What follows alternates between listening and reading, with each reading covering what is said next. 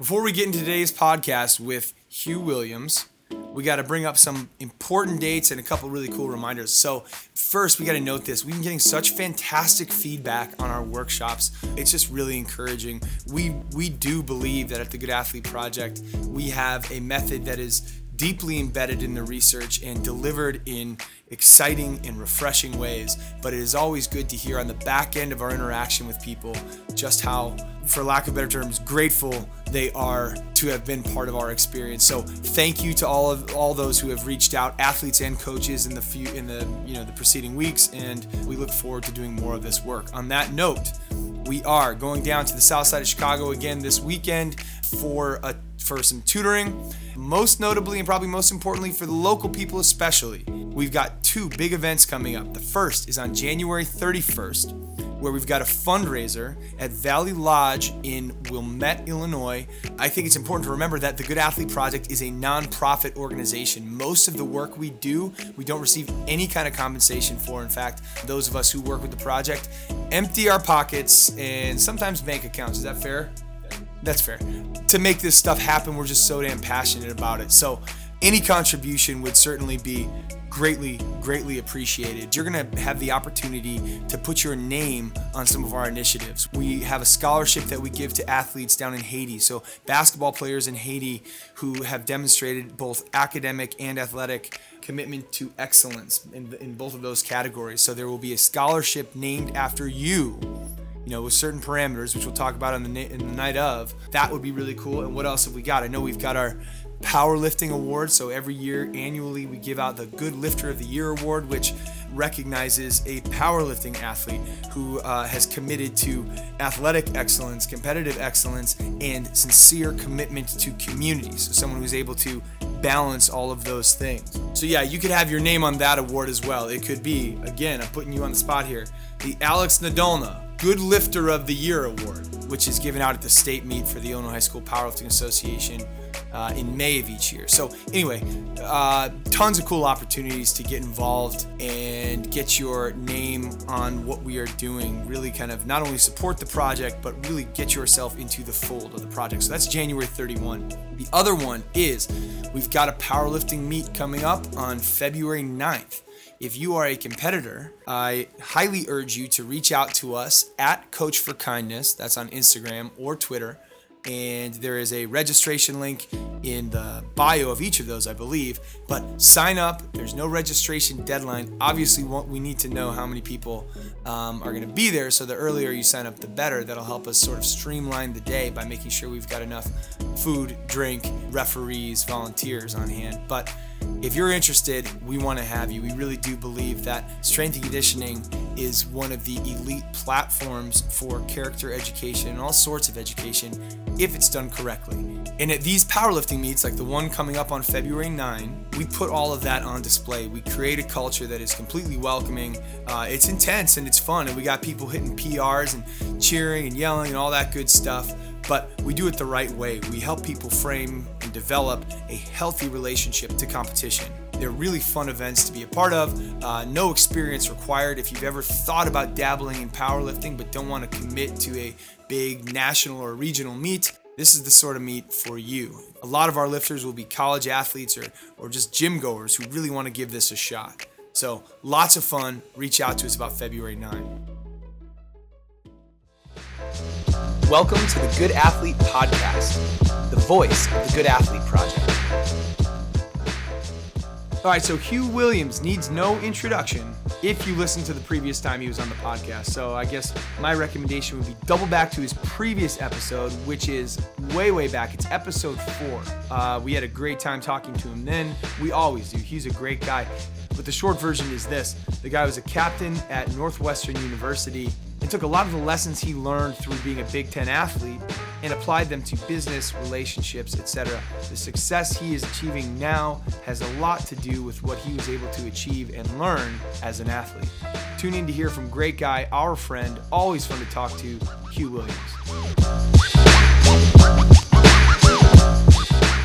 You don't want to crowdsource every decision.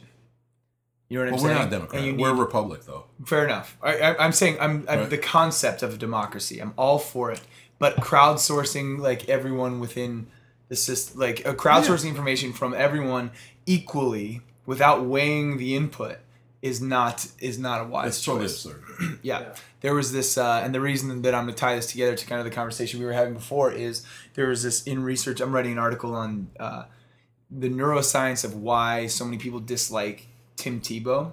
When oh. from some perspectives, like from and, and I'd actually that'll be good. That'll be I good. almost I almost want to. Well, I'll, I'll say this, but it's like. Um, in in a lot if you had to come up with a list of things that you'd want in a teammate right you'd probably list all, a lot of his qualities but there are certain things that rub one he's he rubs people the wrong way and we won't go down that road necessarily right now or, right. or we could in a second right.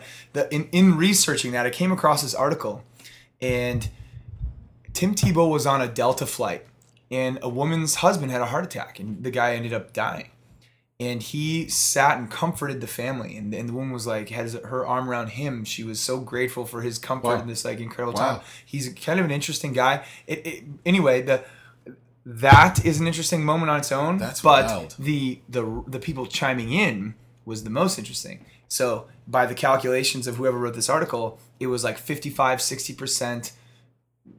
That's kind of amazing. This guy would step up in a right. time that would make most people feel so uncomfortable or right. wouldn't know how to act, whatever. But then a, a good 45 to 55 percent, or, or to, to 40 to 45 percent, were just just blasting him like who does he think he is get out of the way let the ambulance come in i want to vomit these are direct quotes oh, like terrible. you know what i mean so so there does need to be some weight to that opinion we do get more we get more people chiming in but there's no filter the filter like you said we were just talking about fake twitter accounts burner twitter accounts mm-hmm. like there's no the filter is you have to have a an email address and email addresses are free oh yeah yeah so Plus, it's interesting neuroscience of Tim Tebow. Dude, I'm telling you, it's pretty interesting. It's pretty. You want a quick rundown? Please. Here's I'm what so I think. So, so this. there's two. I, I'm doing a little survey.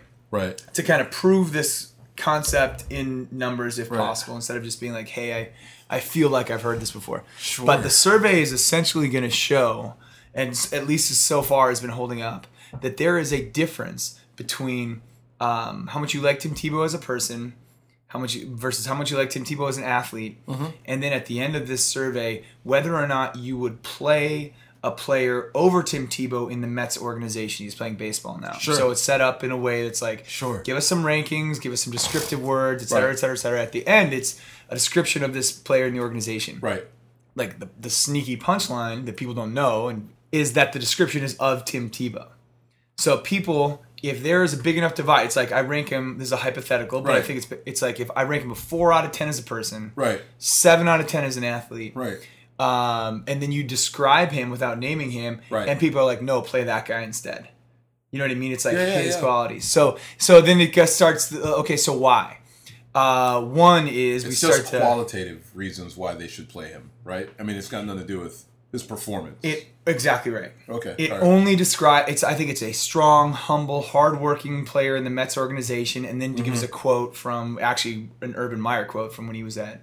Right. You know, and his coach says this about him. Right. Would you play him over Tim Tebow? And people are like, oh hell yeah.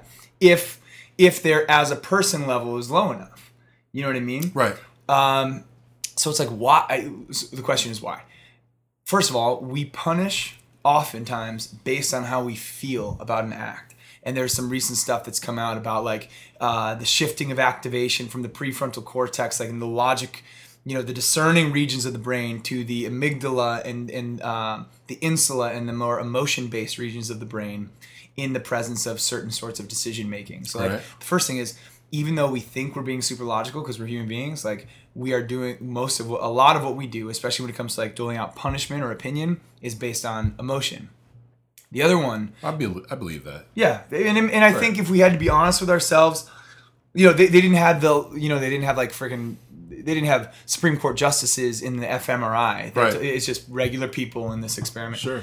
Um, so the um, the next experiment was, uh, okay, so we're all sitting at this table it was at University of Nottingham. We would all get tokens, and the rules of the game are this: you if you keep it, it's yours. Tokens. If you contribute to the communal pot, there's a small multiplier, and then the pot is redistributed among the people. Right. So you play the game however you want.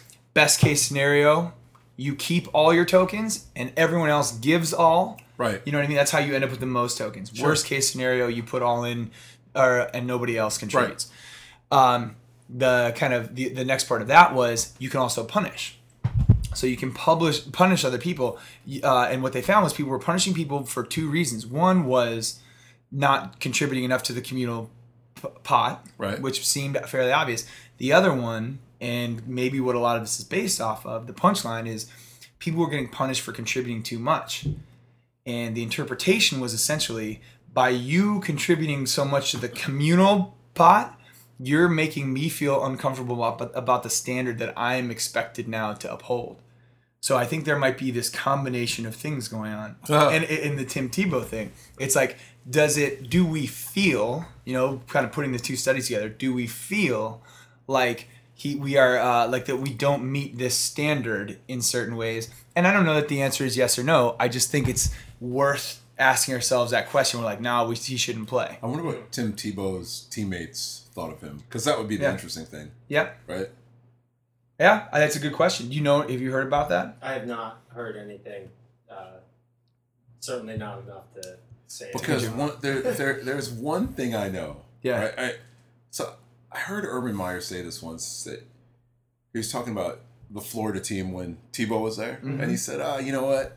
We'll probably win six games because we have, you know, Because we're good- Florida. Yeah. yeah, because we're we got great athletes. Mm-hmm. We'll win one game because of coaching.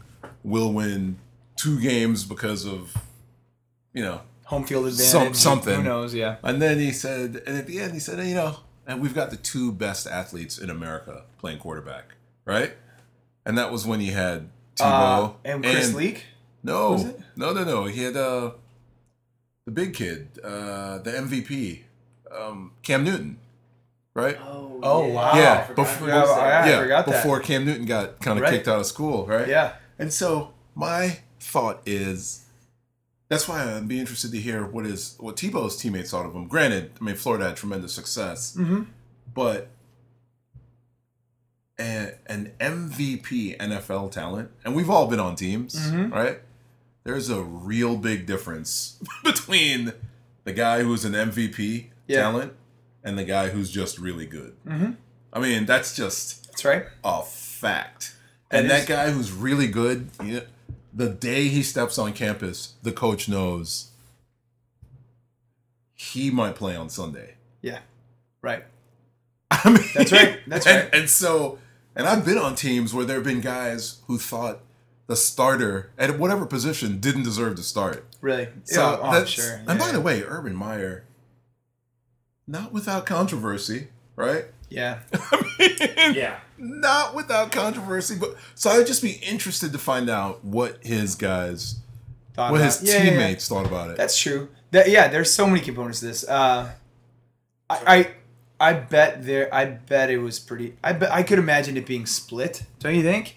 Some people for maybe for that reason because half the guys are trying to live the college life and don't want to don't want that held up in front of them necessarily. Half of them, You, you think? Yeah, probably more than that. I Probably would say than- that there from a social perspective, three guys on Florida's team that live the Tebow life. live the Tebow. Yeah, yeah, yeah. And or the life that we were told about Tebow. I mean, because Right, you know what? fair. I'm a total skeptic, man. I don't Yeah. believe anything anyone tells me. I'm with you. And it- Nothing, nothing on this flat Earth can really be believed fully.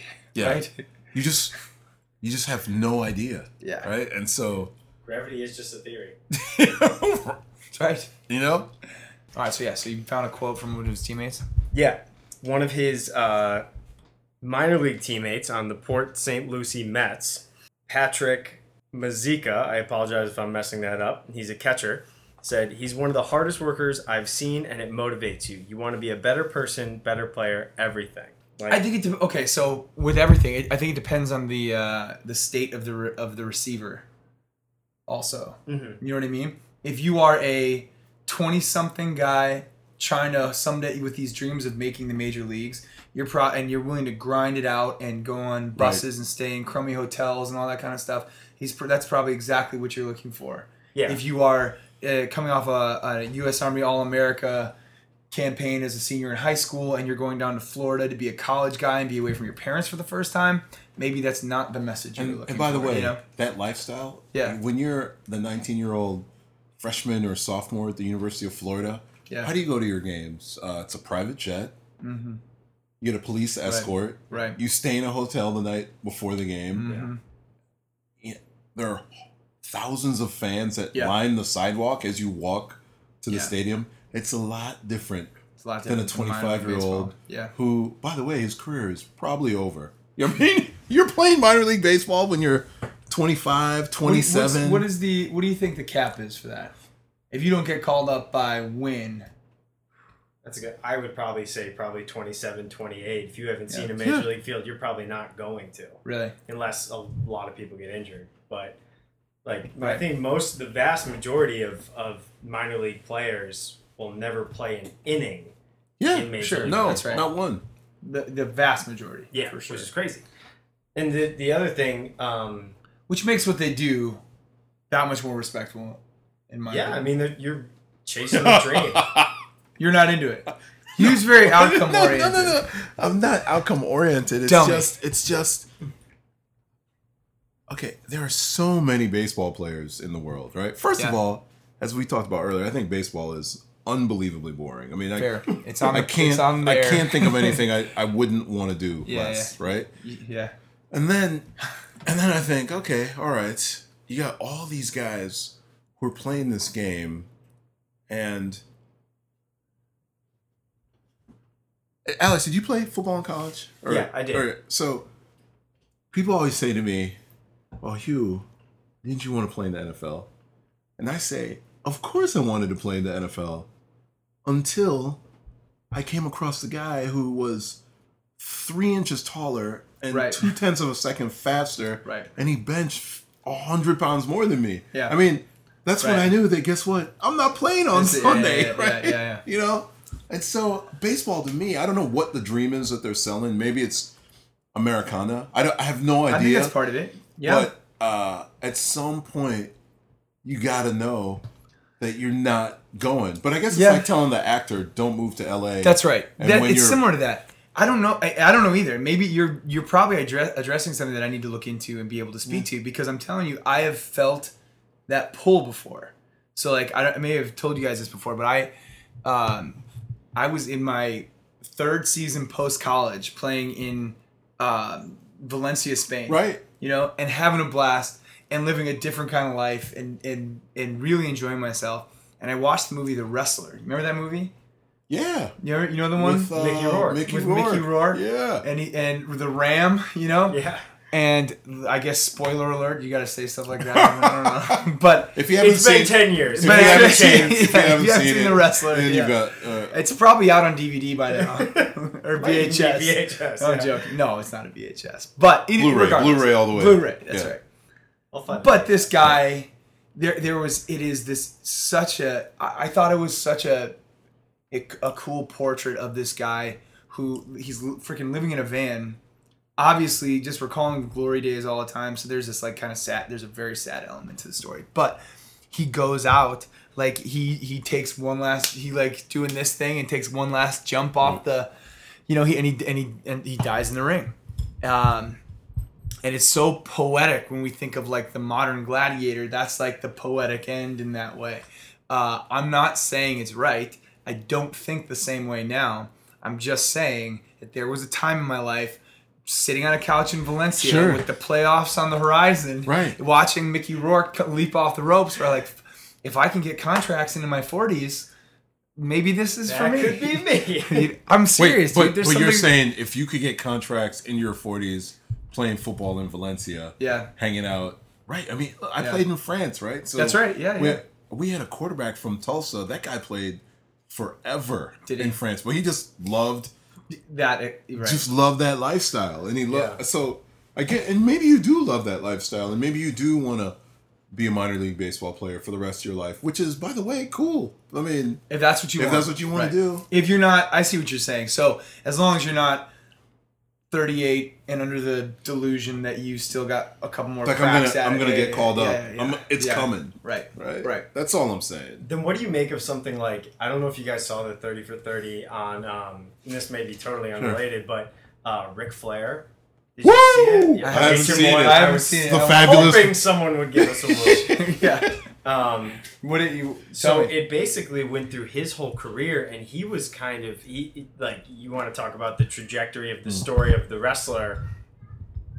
Very much so, kind of his, but at the same time, you're talking about a guy that was like, you couldn't get bigger than Ric Flair No. at one point in wrestling. Right. He was the biggest name, but then stayed way past everybody Sure. else. Like you know, he was. I think Now I gotta watch this. I, you Yeah, I gotta kinda wanna see it. You I gotta gotta check it it. out, and it's it's like um, they, they really go into kind of this idea that he fell in love with the lifestyle of it all. right. That's what he is. yeah. He just like he didn't know another world. It was like I wrestle, I go to the bar. I, you know, drink till 3 a.m. Right. and then I wake up and do it all again the next Right. day. And that was just like, he had such a hard time letting that go. Right. Mhm. Um, I, I just thought it was like if you haven't seen it, it's definitely No, I gotta check it out. But it's uh, But by the way, I have a res- I have respect for that guy. 'Cause, Yeah. I mean, I think it's right, regardless of whether or not you agree with his lifestyle. Mhm. But it, so many years ago, I worked in this office building where we had a, uh,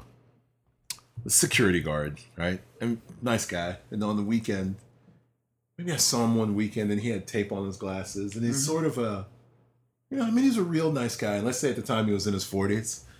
I said, "Hey, Mike, what? Uh, you seem like a pretty smart guy. I mean, what? Why do you? Uh, why are you a security guard? I mean, which is not to say it's a bad thing to be. I hear you. right? yeah.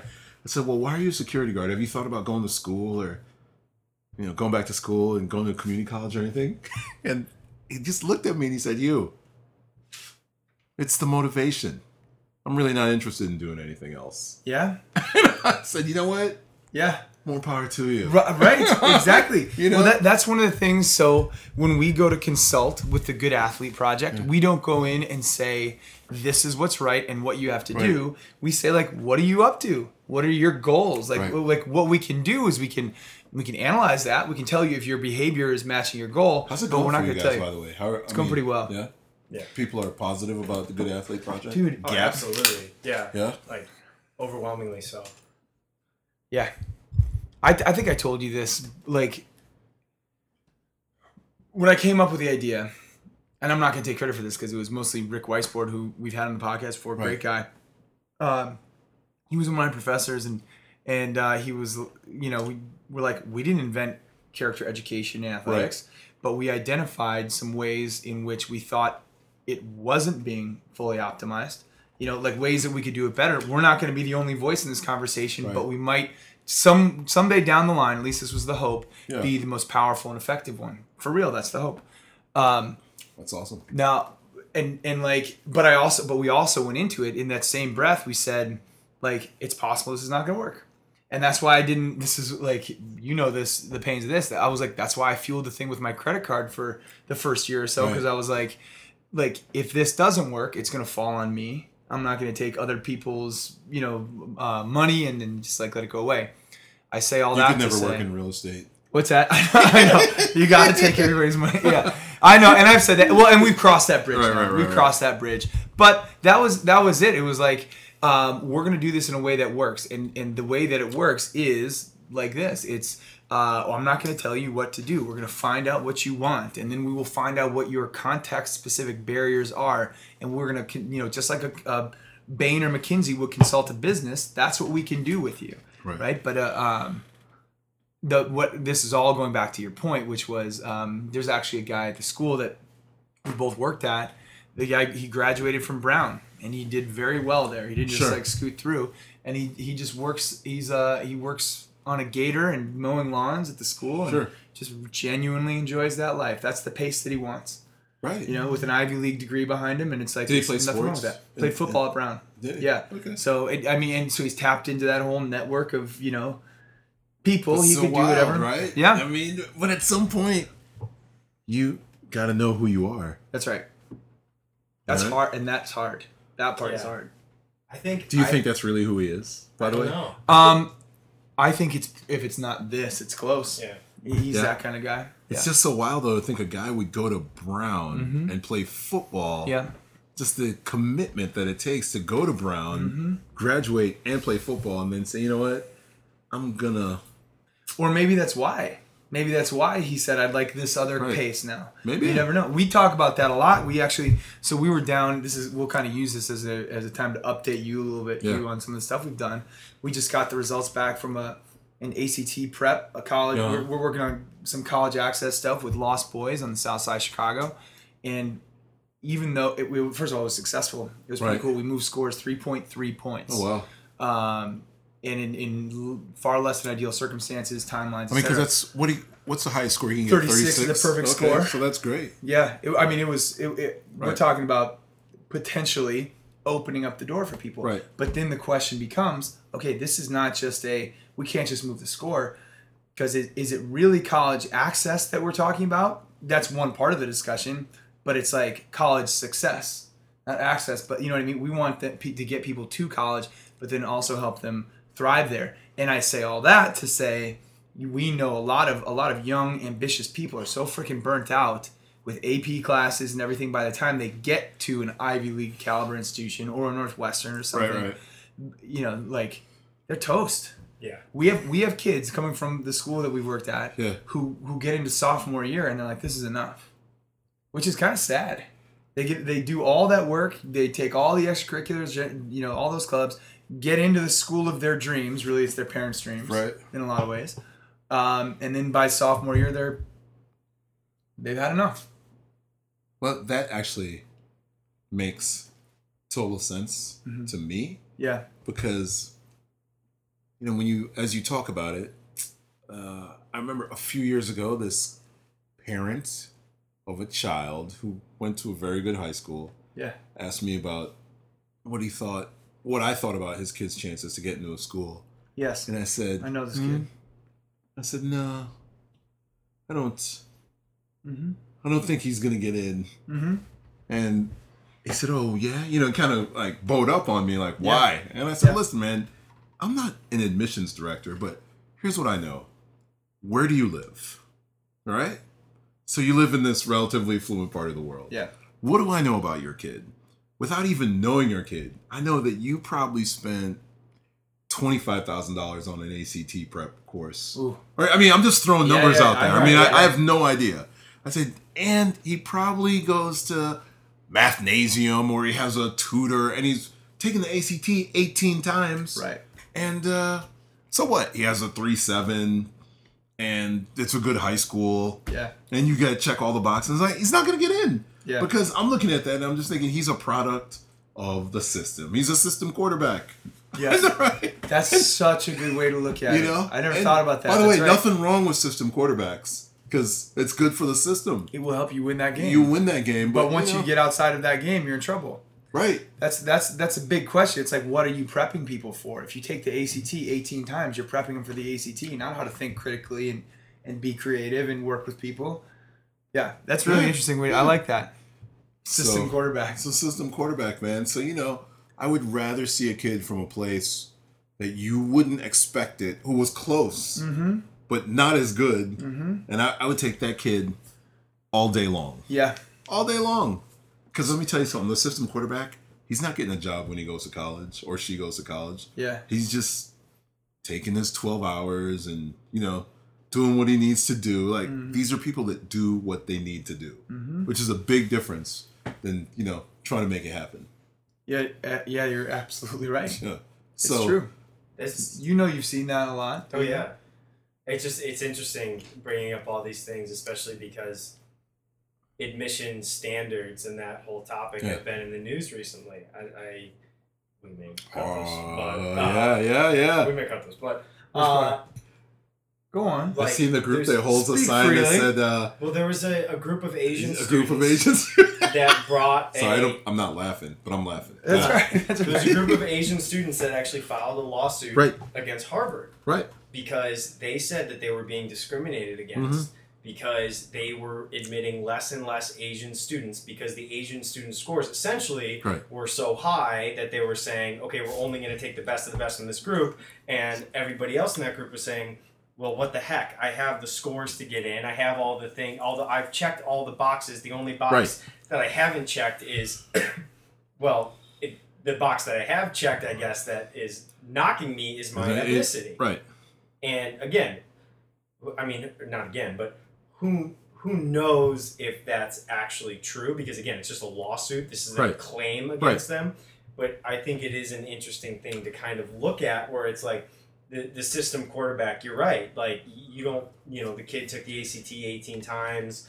Like you know, Works like a dog. Yeah. I mean, uh, got the scores to get in. Um, but I don't know. It also seems. So so I- I'll I'll I think we should keep this in yeah. because I would say like say it is true. Is there anything wrong with that? And because I, would say this, I think thinking of college as something that you get the scores to get into and it's a done deal is a mistake. You know what I mean? It's not like it's a code to a lock. well, but You it know what I gets mean? you in. It gets The- you, you- it gets- considered. Yeah, yeah, Yeah, it gets dude, I'm considered, telling- it a definitely lot, does. But gets you, puts you at the front of the. A hundred, uh, it puts you in the front Right, line for sure. right. But they don't have to take you.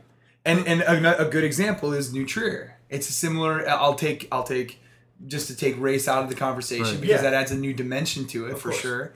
Um, but like there's like the first decile at this high achieving school. yeah. Like every one of the kids on paper checks those boxes in the first decile. Right, right, right. Right. But like you cannot have Dartmouth can't have 200 New Trier kids. Right. Right. You know what I mean? Because like because there's all these other questions of access start to turn to Right. enter the Opportunity matters. Right. Yeah. Well, and then the other thing is like our colleges oblige like it like I said, it's not like you check a box, okay, you're in, you did it, check, check you move them Right. on, move them on. Just like a football By the way- team, you get a certain amount of tackles, that doesn't get you into the school. It No. might get you looked at, but No. maybe you don't need a linebacker. Right. Right. But yeah. By the way, does that look like Steven Seagal? I It mean, does. A little bit, honestly, yes, yes. yes. yeah, yeah, yeah. I never thought about that. Steven Seagal holding his Steven own face. But uh, nah, How do we how do we uh, seamlessly weave that into the podcast? I like We'll get a picture of it. We'll throw it, We'll throw it on the show notes. Yeah. I mean, There's a painting in the apartment. It looks like Ste your your Steven Seagal era. Hey, by the way, you know what I'd like you guys to do? You know, What's when that? you talk about you increase the test scores. Mhm. I would like you to. Start coaching Get- up your kid right now. No, no, no. I mean, Yeah. he'll be fine. I mean, he's Yeah. got. But uh, I want you to go coach up a spelling bee winner because you know I feel like when I see this thing on ESPN, and I, I mean clearly there are a couple ethnic groups that give a care a whole lot about fucking spelling words, Mhm. and you know Yeah. people think that you're smarter because you can spell a word. Yeah. Right? It's true. It's I- it's really right? interesting. So Yeah. you know, why don't you guys get me a get me a guy on the national stage from the South Side Okay. just for fun. I mean, I just, Just like. I mean, just for fun How do you feel about this? because I've never. I mean, it is it, Done. It bring yeah. I, it certainly brings up an interesting point. I It think. actually does. Yeah. I mean, because you know where all those kids are playing. All those kids are playing. Oh, yeah. To Harvard, Mhm. and they're all in the the top. And, and you know what they do at night? They sit around and they look at words and spell them. I mean, not that that's No not question. a skill, but Yeah. It is a skill. Well, the word skill on its own brings an interesting dimension to the conversation. You could talk about whether IQ is an effective measure of intelligence, and if you could and believe that it is, Ah. it's different than a skill. Mhm. In theory, we could all memorize pi out to 100 digits. Right. I don't think it's beyond our capacity. You just have to sit and look at pi for a long, long time and develop systems within that. Like th- there is a skill. Like you hear all these. You've heard the stories about the spelling bee champions. I mean, they're at the dinner table going on flashcards, and like Right. the you know they're just batting the the language ball back and forth. It's it's learnable. I'm not saying I'm those are super smart, dedicated kids. I'm not taking Yeah. anything away from, them, but they're doing that. this is what they do. That's what they do. This is what they do. Yeah. But I don't know. So it'd be fun. All right. I mean, not that it would prove anything, but It'd be it would make headlines. Clickbait. That's all we're after. So we're. Clickbait. Clickbait. God. Alex, how, yes. how good are you at spelling? Maybe we've I'm got our actually can. pretty good. Are you? Grab a word while I'm grabbing water. Farrago. I just learned this word. Farrago, Alex. It has to be English. That's actually That's been Eng- Englishized. Eng- that's an Eng- no, no, no. That's an English word. Farrago from England. Okay, uh, it's a noun, Okay. and it's a derivative from the Latin name for spelt. I'm telling you, it's a word, and the reason why I was watching some show the other day, Yeah. and I watch these British mysteries because I just think they're fun, and uh, yeah, I like it. and uh, this guy said he used the word farrago, and it's like what? In what context? How do you, how does that come up in conversation? like, I, I'll, I'll give you the exact. Uh, Tell me.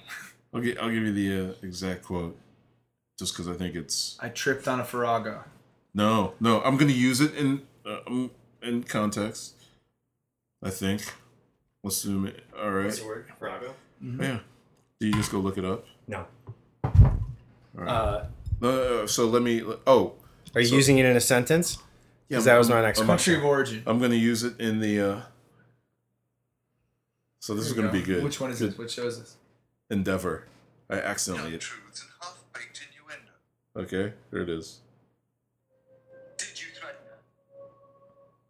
I refute the allegation utterly, as I do her previous farrago of printed untruths and half-baked innuendo. There it is. I refute her allegations thoroughly, as I redo As, as, I I refuse. refuse Yeah. right her as I refute her previous farrago, Farrago and half-baked innuendo. Yeah, What is it? What's the country of origin? Have we figured that out yet? Great Britain. It's Yeah? La- it's uh it's Latin is the it's got a. Latin. Yeah, I mean Mm. a Latin root, but farrago. But you actually might be able to spell this. F E R R A G O. You went with F E R R A G O. Yeah. Alex. I would say F I R R A G O. F A R R A G O. Really? Farrago, and it means hodgepodge. Huh. I mean, Not how I use it, but right. So there you go. hodgepodge. It means a hodgepodge, farrago. So I don't know. I've been trying to figure out how I'm going to use that in conversation this week, but Farrago. I like it. Well, it, j- it entered this conversation, so We just have a Success. farrago of ideas floating yeah, around. there is. Can we call this episode the podcast Farrago? Farrago. we could. But that's right, though. See, It would I mean, be, no, it no, would no. be right. What What is your thoughts on NCAA players getting paid in some way? Yeah, I actually think um, that the NCAA would be better off if there was no television contracts, if everyone played some version of D3 football, like you went back to University of Chicago era, because there is no way that you can properly compensate these guys. I, each Big Ten team makes north of twenty million dollars a year. I mean, and, and that was years ago, so I don't even know what they're making now for their television contract. Yeah. Yeah. When CBS pays three billion dollars for the, that's a lot of money. Who's getting that? I mean, you're paying an athletic director two million dollars. I mean, I get it. I mean, but what? All right, it's a fundraising job, right? So, uh, I think that number one, if there was a wa- an equitable way for the kids to get paid, I say pay them because I think it's total horseshit that you can go, you can watch Alabama play Georgia in the national title game, and people are like, Hugh, do, and I'll bring a little race in this. Say, Hugh, Yeah. did you watch the national title game? I said no. I said why not? And I said, well, look, let's think about this. The two head coaches combined, their salaries are about twenty million dollars a year, plus or minus, right? Yeah. Is that right? It's about, it's about uh, closer to ten, but yeah, Okay. but yeah. Lots, Co- many lots millions of of dollars. yes, Yeah, exactly. many millions of dollars. So let's say ten million dollars. Yeah. Each of their coaches, their offensive coordinator, defense coordinator, those guys are earning a million dollars a year in the SEC. Yeah. Oh yeah. Very close to it, right? Yeah. Yeah. So you look at these guys that are highly paid. Then you take a look at the stands, and you see that 98% of the stands and the people in the stands are white, right? Then you take a look on the field, and you say 85% of the players hmm. are black. I mean, it's just, and by the way, I might be skewed because of my own racial interpretation of the You're only saying facts, things that are but true. Wait, Yeah. and then you take a look at Alabama's graduation rate and Georgia's graduation rate, and it's not 100%. It's not 90%. It's not 75%. I mean, it's actually lower than sort of the general population Is of it? the. I and a lot of schools are like this. Uh, You know, they're not. And then, then when you take a look at the the graduation rate of the black males, it's not great, right? So I'm like, why are we paying these guys all this money? Hmm. What are we paying them all this money for? Right. and and then and then people want to talk about I, I just get really pissed off about this because I hear people talk about well these kids need to value their education and and I said do you guys understand that like that kid is 19 and Right. A 19 year old guy is generally a stupid guy and the people who That's are a fair statement. and to the, Yeah, make. yeah. and the Yeah. people who are making this comment are Yeah. 35 40 years old and they act like they never went to college Right. right Right. and if half the shit they did people knew about Mm-hmm. I mean, they would, you know, No be excommunicated, Right. right. Right. And so, and then they want to act like it's such a great thing. I mean, I think it's, I think it's a terrible. And by the way, I played football in college, Yeah. right? Yeah. But unless, guys, let's this holier than thou thing that we place on college sports. Mm. That that's uh, not to cut you out, but that's what bothers me more than anything else is Yeah. like the they should value their education. That's a nonsense line. yeah, Right. in my opinion. nonsense. You could start to say, well, what is the value of receiving the education? Right. You could start to actually talk about it, but saying like, well, those guys should value their education. Now you're assigning things that don't. e- That's that's that's bogus. And sadly, I think that is what it, it's like. Why don't these guys appreciate Yeah. the this? You know, I didn't yeah. appreciate it. Even you, you go to a small school and the head coach is earning two hundred fifty thousand dollars a year, and Yeah. like that's a lot of money, right? Yeah, yeah. And he puts food on the table based on whether or not that wide receiver catches that pass, Yeah, not based on whether or not he gets a passing grade in chemistry. exactly right. So- Right, Well, right. you know. does that guy go on to get a job and, and support a family and, and live the life that he was hoping for? Right. Irrelevant. Irrelevant. Yeah. It's almost total bullshit. Yeah. And I thought that was that brings up another interesting point. You talk about the the success of the players having a legitimate financial incentive for the coaches. Um, I think the figure, I, and I don't want to misquote this, so I'll just say Sure. like Loyola University Chicago made the Final Four this year in basketball, and their head coach got a bonus for it from the NCAA. The NCAA gives these coaches a certain amount of money for making it to a certain round. Right. Oh wow, I didn't know that. You know how much players got? Yeah. Zero. Said? They got none of that, and and that's not like again, it's a it's a deeper issue than just that. But at the same time, I think if you if you also look at the other circumstances, it's like what do the players get? So if you go to one of these tournaments, I was speaking with uh, somebody that had played at um, I forget where they they were talking about their experience being Right. in a big time tournament. And they were like, well, what happens is you know all these sponsors like they get all these gifts, they get like Right. Bose wireless headphones and like TVs and stuff Right. like that, and that you have like a certain amount of points, and you go into Right. this room and collect all this stuff. But then like they also can't sell that stuff. Right. Like Yeah. you can't turn around and then say, "Hey, these headphones that I earned through my performance, like I don't need these headphones, Right. so I'm going to mm-hmm. go sell them to somebody and have a little Yeah, bit of spending I spending wore a money." pair You, of Bose headphones to the game. yeah, it's like I had them on the plane with me. I you can't yeah. do that, and But you if can't you do that, guess what? That was the Terrelle Pryor thing, right? That was the tattoos for jerseys thing. Oh god. But this this is just saying this is a hypothetical more Sure, like sure, sure. if a kid wanted to turn around like look at Oregon. Oregon has a different jersey for every single game that they Right, play. Every right, single one. right. So what? 13 different jersey combinations? Right. And people are buying those jerseys in the pro shop or Right. the qu- quote in in quotes The pro shop. shop. Yeah, the Yeah, amateur yeah, shop. yeah, yeah. And the, The kids, ob- yeah, shop the kids obviously get zero dollars from that. They don't Yeah. get any redistribution of if their jersey is sold. Right.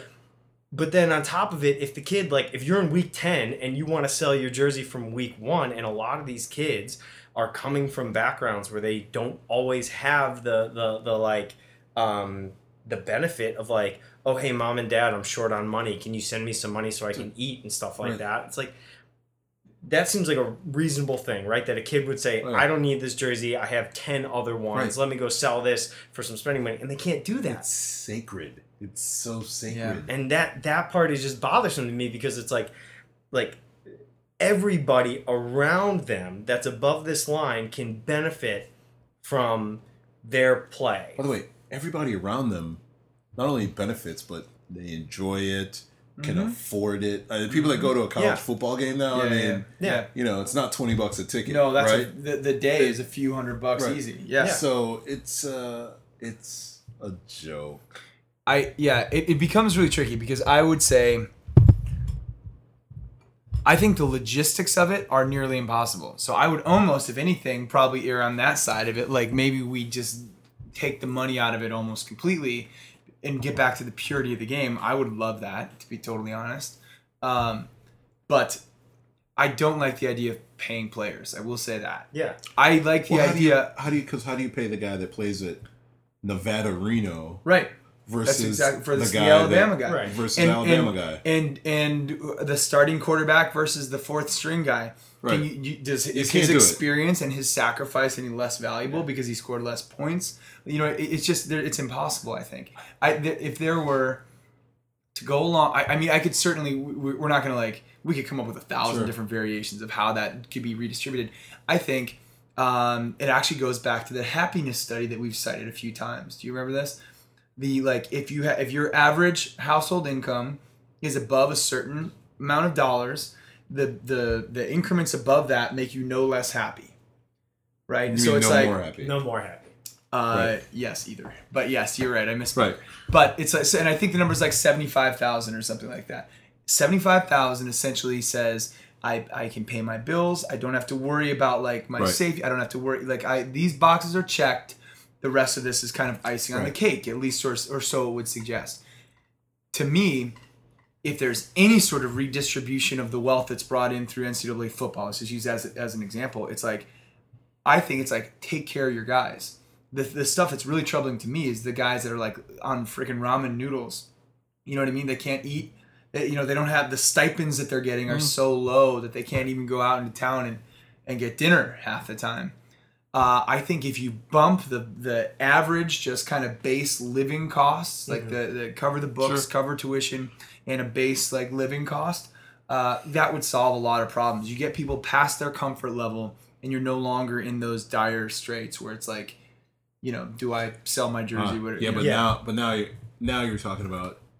I get it, but so now you're look at look at the landscape of all the football players and say you pick a number. Say it's five thousand dollars a year. You want to increase Yeah. increase this by. Mm-hmm. That's a phenomenal amount of money. Yeah. I mean, Yeah. Yeah. And yeah. who's? I think we should just get rid of it. I mean, again, if, if I had the choice, I would say yeah. Yeah. And, But and we then, can't, And then you and we won't, It, you can't. You won't. No. And it, it's honestly, it's going to keep going the other direction. If anything. I don't know, man. I, I think that uh, so. Uh, my brother has a son. My nephew is very good little athlete, Yeah. and my brother, this brother, played football in college, Yeah. and he goes to a junior high school that's, you know, a pretty in a really good suburb, really good school district, Yeah. and they are cutting football Yeah. Youth football. for seventh, sixth, seventh, eighth graders. Yeah. right? Yeah. Like the junior high. Yeah. yeah. So they're all going to play flag. Yeah. Oh, I mean, and by the way, this is not. I mean, this is a suburb that we all know, Yeah. and they've had football powers, and Huh. it's a, you know, a well-off suburb, right? Yeah. And so this is on the table, Mm-hmm. and you know, uh, so what happens when you do that? Right. So now you have a bunch of kids playing flag football. How many of these kids are going to really want to play football by the time it comes around to Yeah. playing football? And by the way, every one of these kids has a parent of some sort, right? That has a figure that watches the television and hears about guys committing suicide, Yeah. hears about guys, uh, you know, losing all their money, hears Yeah. about guys who are debilitated by potentially CTE. Yeah. So- we we just talked about this. I first of all, I agree with you. I think it's in an interesting spot, football. But I think the absolute necessary component of the discussion that needs to be brought up is that it's not football. And today, Yeah, uh, I'm not saying it's not football. Right. It could be football. It's not just football. I think we need to look at things accurately and ask ourselves what are we for? What are we against? Are we against football because it's too barbaric? Okay, that's one camp, I guess. I'm not. Uh, are we uh, are we against football because it like potentially causes lifelong like Right. issues? That's something I want to look at. Right. You know what I mean? And I think, but I How many think times have you been knocked out? like knocked out, knocked Yeah, out. yeah. I've been really, I've been feel pretty lucky. I've never been. How many surgeries have you had? I had my nose put back in place. Uh, but that's about it. See, I've been knocked out three times, and I've Yeah. had four surgeries. Right. Okay. So we're coming at it from That affects different. absolutely. So we're coming at it from different. And when I say knocked out, like you know, my parents were watching a national TV game, and I got up and collapsed. Right. And Yeah. then, well, and then I practiced the next day. Right. Because Oh, we had Sunday yeah, yeah. practices. Because right. So Yeah. the uh, so totally different era, and Totally. things now are are different. But I just don't think that you can. I think that our bodies are really not. First of all, our bodies aren't designed to do most sports that we play. I mean, pitchers have surgeries on their ankles Oh when they're yeah, done, yeah, yeah. right? Because they. yeah, sure, sure. But uh, and and and the way I feel about football because it's such a part of the cultural zeitgeist in America. Mm-hmm. I mean, it's it's there. It's there. Yeah. Yeah, I feel like football is going to become a sport of the underclass. Hmm. And the underclass is heavily weighted towards, you know, it's an economic Mm-hmm. issue what the underclass is. And, you know, a good portion of people in the underclass are blacks and browns. I hear what you're saying. And. I, You and so for me, yeah. and by the way, and I'm a, I, know I grew up as a huge football fan, and I love football, and I love my teammates, and I Yeah. love playing. And I think there's there's nothing like it. yeah, But until people, you know, just start evaluating it on a few different planes, hmm I'm just I'm kind of not I'm with you. I'm kind of not a football guy. But I, you know, Yeah. I, These are this is fair. So here's why I think it's so fair. Because when it goes wrong, it's like really scary wrong. right. Uh, but when it go when it goes right, or more importantly, when nothing happens, it just doesn't make the news. We were just talking about the Boston University study. Right. You we've talked about this, like Boston University study, and I should have looked up the exact numbers, but I, I think it was like 110 brains ish, Yeah. And like ni- high 90 percent had CTE Right. okay but no other science is done that way and even i'll give credit to boston university i don't think they were trying to make a claim that said 90% of football players have cte Sure. it, because it was like this you know this it was this self-selected It's study self-selection it was post correlation doesn't. yeah and- that is it's and- not a causal study Right. Yeah. No. Yeah. No question. You and they weren't trying to use it as that either but the headline said that the headline said 97% of football players in this study had cte they didn't mention that it was 97% of post NFL players who were symptomatic, Sure. so much so that they donated their brains to this. because thing. they wanted to prove Yeah. it that they had CTE. Exactly I get right. it. Yeah. So. Oh yeah. Let's see. New study of 111, so pretty close. Yeah, it's crazy. Um, 99%. Yeah, totally. But again, it's it's um and it's one of these. This is to me. This is yes, this is serious. Yes, it's real. Yes, we need to keep looking. But it's also not. um Soccer. Predicting the outcome They got a lot of. That's right. A lot Dude, there of was baseball. hockey. There was baseball. There was a baseball Yeah. player in that same study that had CTE. Yeah. Just baseball. You, no one associates that. Yeah. Yeah. and and there's actually this i don't know if this is true or not i will not say this in any absolute way but there are there's a theory out there that maybe a lot more people have cte than we think right maybe it maybe it is a It's like Alzheimer's or something. yeah it well well it is in so Right. many ways it's dementia or alzheimer's it's distinguishable by, by a, the the way it's this very specific spindle of tau protein it's, you can see it but you have to like look for it I'm- symptomatic I agree with. By the way, I Yeah. agree with. I don't disagree with anything that you've said. I mean, I actually. Fair. I think no, no. I mean, Yeah. I believe that's all reasonable stuff. The one thing that, and maybe this is the one thing that I hang my hat on with football is that, you know, eleven, something like ten or eleven kids die every year in high mm-hmm. school. you've told me this yeah yeah yeah, Yeah, and I just don't. I just I'm don't. you. I just and, and I'm with you. If I had a kid and he was playing defense, every time he make, made a tackle, I would just be like, I would- Yeah. I would- I would- Yeah, yeah, yeah. And I, by the way, now that I have a son, every time I made he made a tackle, I would cringe, yeah and I would just be like, dude, there's Yeah. no, there's just no need for that. Yeah, I, I'm with you. I, I it is a really it's a really difficult thing. Get a golf club. I'm with you. Well, so so I'll say this, and and I think Get a with all, basketball. I'm with you. That was really good. I don't know how you didn't make it further with basketball. That was excellent. That but was I will also say this, and maybe this is not true because you know. But okay, how about this? You told us once a story about a guy who was in the locker room with you. You were a freshman, I think. Oh he yeah, was yeah, a yeah. senior By the way, he was captain. like he was like the Tim Tebow of our team. I Was mean- he? No, no, no. When I tell you this, like this guy was devout Christian. yeah. he uh he played the piano in his room, uh, like the fucking piano, like Yeah. playing Beethoven in Yeah, his room. Right? yeah, yeah. I mean, he Super intense on game day. super. Int- I mean, ran everything hard. Like he Yeah. was that guy where you're like, oh my god, I'd like. I want 97 of Of these you on my guys. I Right, want right, right, right. 97 of them. Right. No, it's true. Um, Sorry, I didn't Uh, mean no, that. it's You good. I don't know where- where was I going with this say point? something. The Tim Tebow of Northwestern. well, Yeah. that was, I think, your point. Where was I going with this? You said Can we review guy the on film? remember. No, no, no. The, I, who the hell knows But the point was when I told you that story about him? Just like, listen, man, we're all different, and you got to get prepared. The way Oh, you, this, I remember. I remember what it was Yeah. now. Okay, so here's what it was. That guy was like practically frothing at the mouth. Right. So intense for games. Right. I'm all for the idea that um, okay, let's direct people to healthy lifestyles that, Right. that would yield healthy outcomes. Right. But what if the freaking the what if the this is a real thing. What if like the animal that we have inside us, Right. especially in our like late teenage years and whatever, Right. what if that itch is not being scratched on the golf course? You know what I mean? I think there is there is something that we get that glosses over because sometimes it sounds too heavy to really confront. But like a 20, uh, 16, 17, whatever, through 24, right. whatever it is, that big, strong human being who has a little bit of you know, like hormonally is moving toward the, the animal side of the spectrum in certain places. Where does that person Lacrosse. get that out? Lacrosse. People get concussed in lacrosse Yeah, all the time. I did- look, I all don't the time. you know what I'm saying? Though? I'm, I- I'm not disagreeing with you I- at all. and I'm not disagreeing At- with you. at all. I just, all. I, I, it is just like the NCAA thing.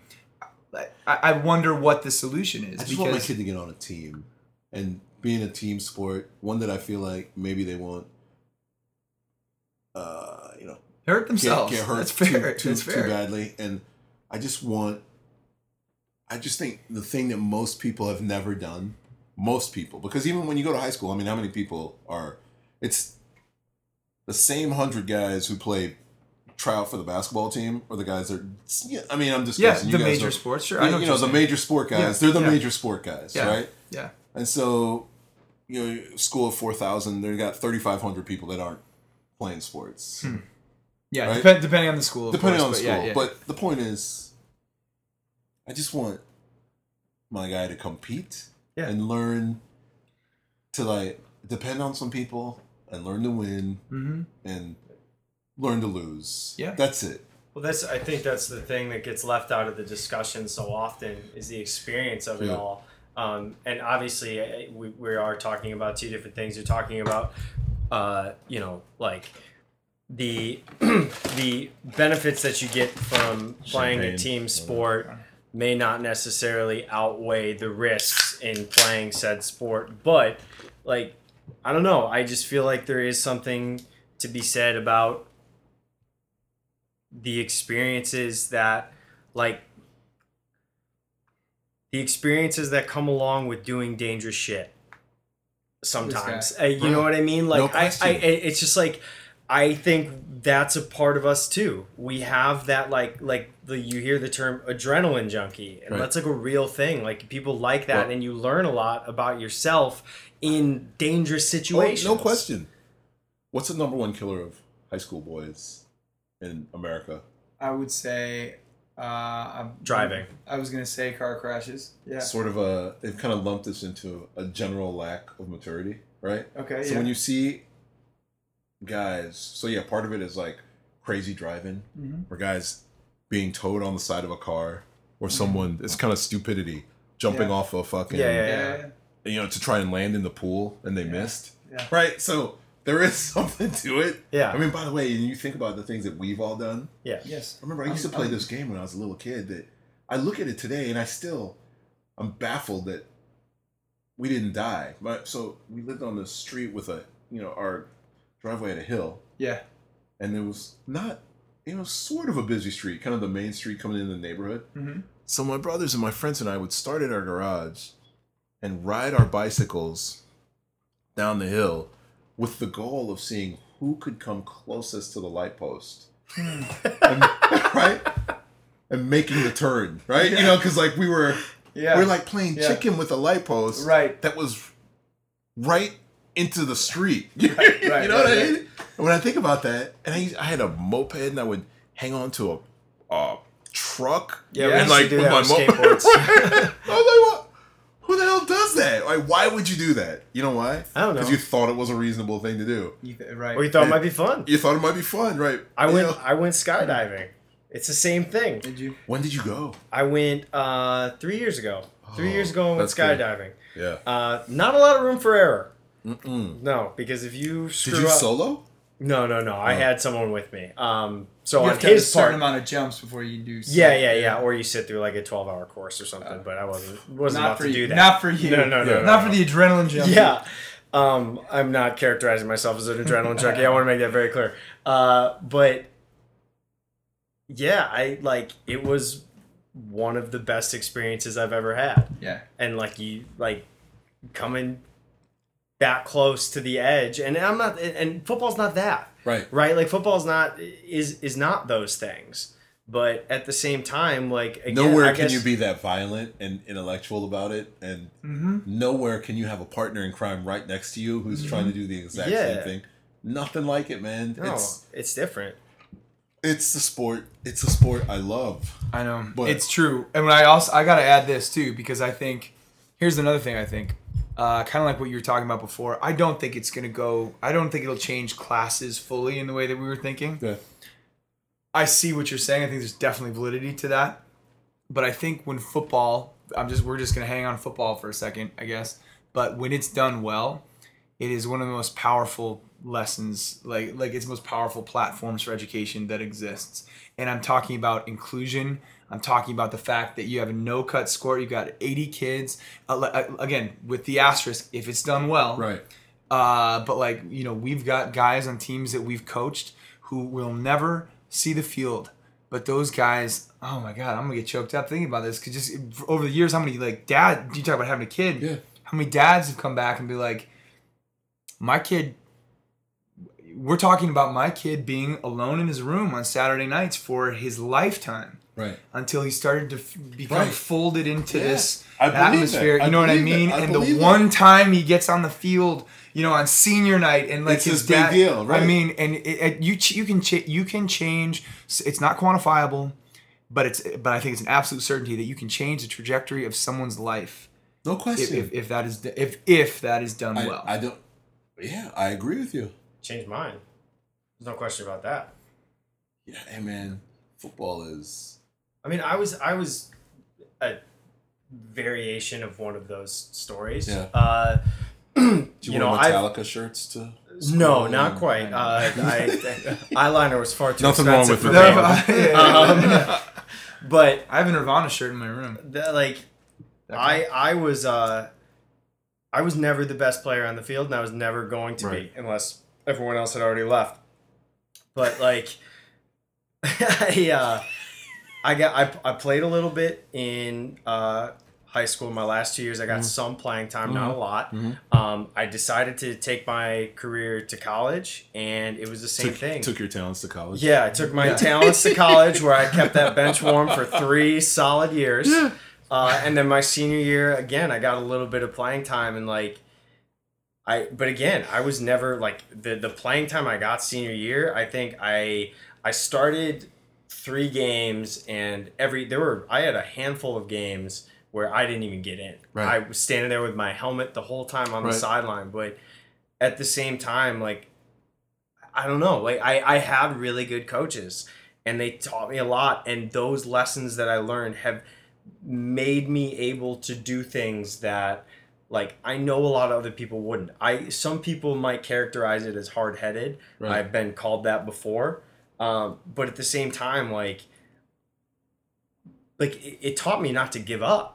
That was the biggest thing, and it, obviously that's not everybody's experience. I'm not Right. saying that it's Right. going to be everybody's experience, and it probably it, it, it definitely isn't. Right. But I know for me, for a kid who was never going to get that much playing time, my name was never going to be in the paper. Right. Like I I learned that resiliency, and I learned what it was like to like I learned about failure in a positive way.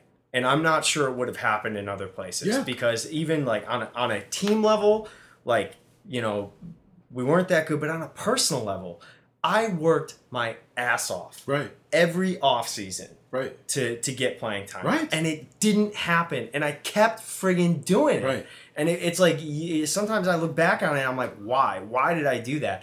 And it was like I love the people I was around, Right. And I truly, be- and it was like the, there was like that itch in me that like maybe if I do this, I'll finally get there and I'll finally get that playing time. And even though it didn't happen, I still have that part of me that's like, look, dude, like you work your ass off, you do everything that you can do to put yourself in a position to be successful, and you're not always going to be, Right.